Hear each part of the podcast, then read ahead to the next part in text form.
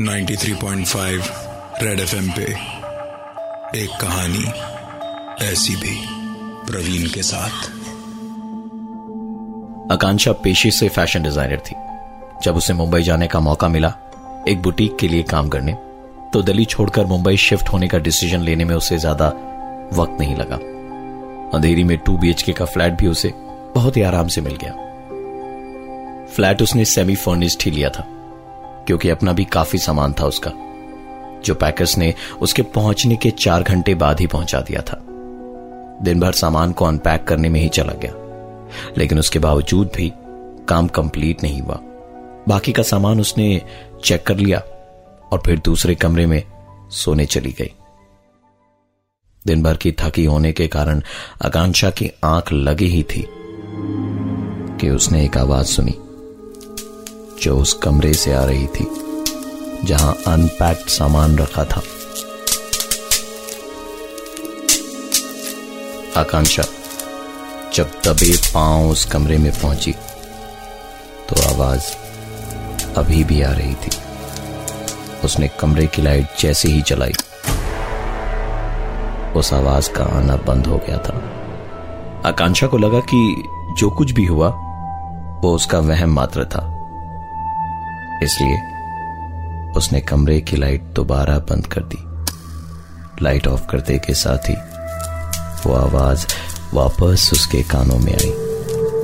आकांक्षा को यकीन हो गया था कि ये उसका वहम नहीं हो सकता। उसने लाइट दोबारा जलाई और कमरे में चारों तरफ़ अपनी नज़र दौड़ाई। और उसके बाद न जाने उसको क्या सूझी कि सारे बबल रैप्स निकालकर उसने कमरे के बाहर डस्टबिन में फेंके। कमरे की लाइट ऑफ़ करने, जब वो वापस गई तो उसने ज़मीन पर दो परछाइयाँ देखी, जिनमें से एक परछाई चलते हुए बाहर चली गई। आकांक्षा का गला डर से सूख गया था। वो भागते हुए अपने कमरे में गई, और तभी माँ का फ़ोन आया। नेटवर्क में शायद कोई प्रॉब्लम होगी। इसलिए तीन चार बार कॉल ड्रॉप हुआ और तब जाकर उसकी माँ से बात हो पाई। आकांक्षा ने रोते रोते अपने साथ हुई सारी बात अपनी माँ को बताई, जिसे सुनकर माँ ने कहा, बेटा, इसमें इतना घबराने की कोई बात नहीं है। तो बस सुबह उठकर घर के हर एक कोने में कच्चे दूध के छींटे दे देना और हो सके तो हर दिन ये करना। काफ़ी देर अपनी माँ से बात करने के बाद आकांक्षा को भी मन ही मन शांति मिली। और आँखों में हल्की हल्की नींद खुलने लगी थी। तो उसने फ़ोन रखा और सोने चली गई। घड़ी में अभी ज़्यादा नहीं, बस ग्यारह ही बजे थे। पूरे घर के सन्नाटे को सिर्फ़ एक ही चीज़ तोड़ रही थी, और वो थी घड़ी की आवाज़। कि ठीक तभी घर की डोरबेल बजी। आकांक्षा डरी हुई तो थी ही, पर क्या पता कौन हो दरवाजे पर। यही सोचकर वो दरवाजे तक गई। सिक्योरिटी सिस्टम इंस्टॉल था, इसलिए अंदर मॉनिटर पे देखा तो लगा जैसे बाहर कोई औरत खड़ी है। बाहर अंधेरा था, इसलिए कुछ साफ़ दिखाई नहीं दे रहा था। बाहर कौन है ये देखने के लिए? आकांक्षा ने दरवाजे के बाहर की लाइट जलाई। लाइट जलाई तो अब मॉनिटर पर बाहर कोई दिखाई नहीं दे रहा था। आकांक्षा ने जैसे ही बाहर की लाइट स्विच ऑफ़ की, उसे मॉनिटर पर हेर से बाहर खड़ी कोई औरत दिखाई दी और साथ ही कानों में डोर बेल की आवाज़। आकांक्षा को जैसे 440 वोल्ट का झटका लगा हो। वो वहाँ से हिल ही नहीं पा रही थी और पागलों की तरह उस मॉनिटर को देखी जा रही थी। अब डोर बेल की आवाज़ और किसी के दरवाजे को थप थपाने की आवाज़ आकांक्षा एक साथ सुन पा रही थी।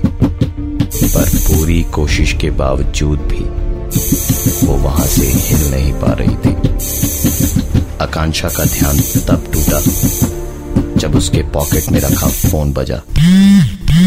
फ़ोन आकांक्षा की माँ का था। आकांक्षा ने जैसे ही फ़ोन उठाया, डोरबेल की आवाज़ और दरवाजे को थपथपाने की आवाज़ जैसे एक साथ बंद हुई। आकांक्षा ने अपनी माँ को सारी बात बताई। तो उन्होंने बस इतना ही कहा कि अपने कमरे में जाओ और अब आज की रात कमरे से बाहर मत निकलना। आकांक्षा तुरंत कमरे में गई और उसने माँ से कहा कि, पर आपने इस टाइम पे फ़ोन क्यों किया? तो माँ ने कहा, न जाने क्यों मेरा मन नहीं मान रहा था। मुझे लगा जैसे तू किसी मुसीबत में है। इसलिए तुझे फ़ोन कर लिया। सारी रात आकांक्षा की आँखों से नींद गायब थी।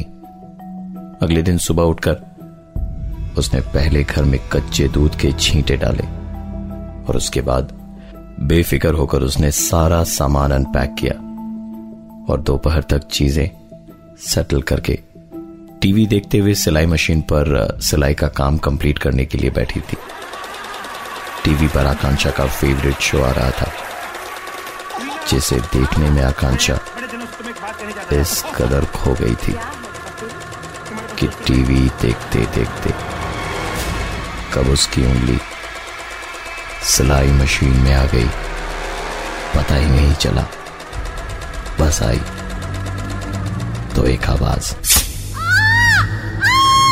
आकांक्षा दौड़ती हुई वॉश बेसिन तक गई और नल खोलकर वॉश बेसिन में अपनी चोट लगी उंगली धो ही रही थी। कि किसी ने वॉश बेसिन में उसकी उंगली को वॉश बेसिन के अंदर खींचा। आकांक्षा ने पूरी कोशिश की, पर वो अपनी उंगली छुड़ा नहीं पा रही थी। उल्टे, कोई उसके शरीर पर पीछे से कुछ यूँ दबाव बना रहा था कि वो वॉश बेसिन की ओर झुकती जा रही थी। आकांक्षा ज़ोर ज़ोर से चीख रही थी और पूरी कोशिश कर रही थी। खुद को उस पकड़ से अलग करने की, पर उसकी सारी कोशिशें बेकार हुई। तब तक, जब तक कि उसके पॉकेट में पड़ा फ़ोन न बजा। फ़ोन बजते के साथ ही, अब तक हो रही चीज़ आकांक्षा के साथ बंद हो गई थी, और वो भागते हुए कमरे में गई। फ़ोन उसकी माँ का था।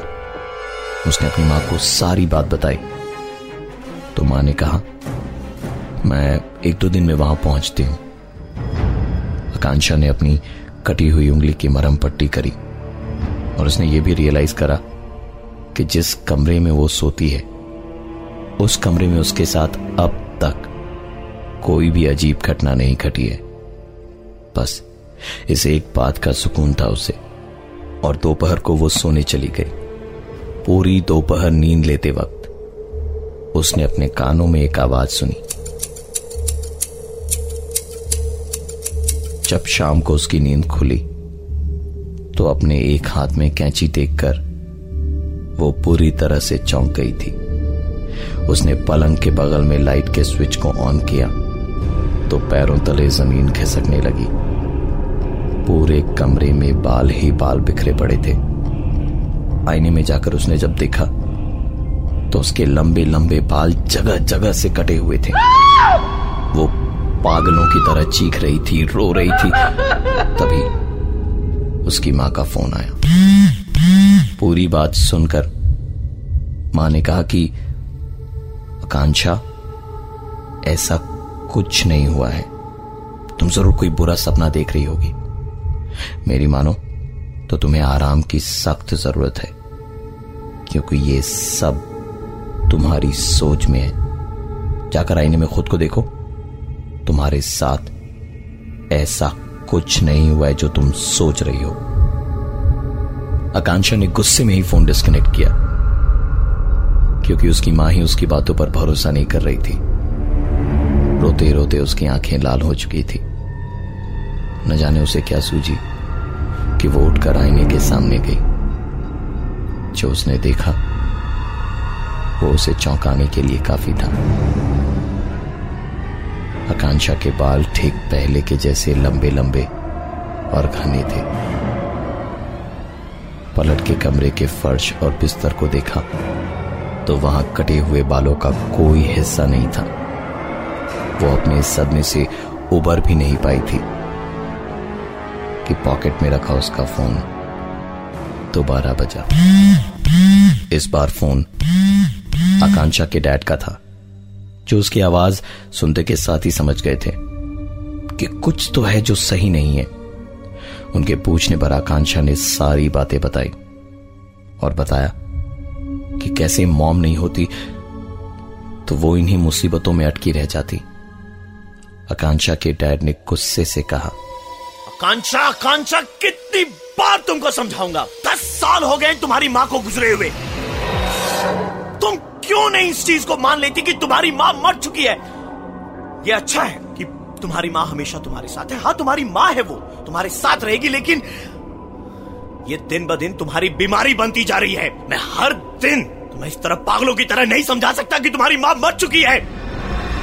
आकांक्षा ने रोते रोते फ़ोन डिस्कनेक्ट किया और उसके बाद अपनी रिसीव्ड कॉल्स लिस्ट चेक करी।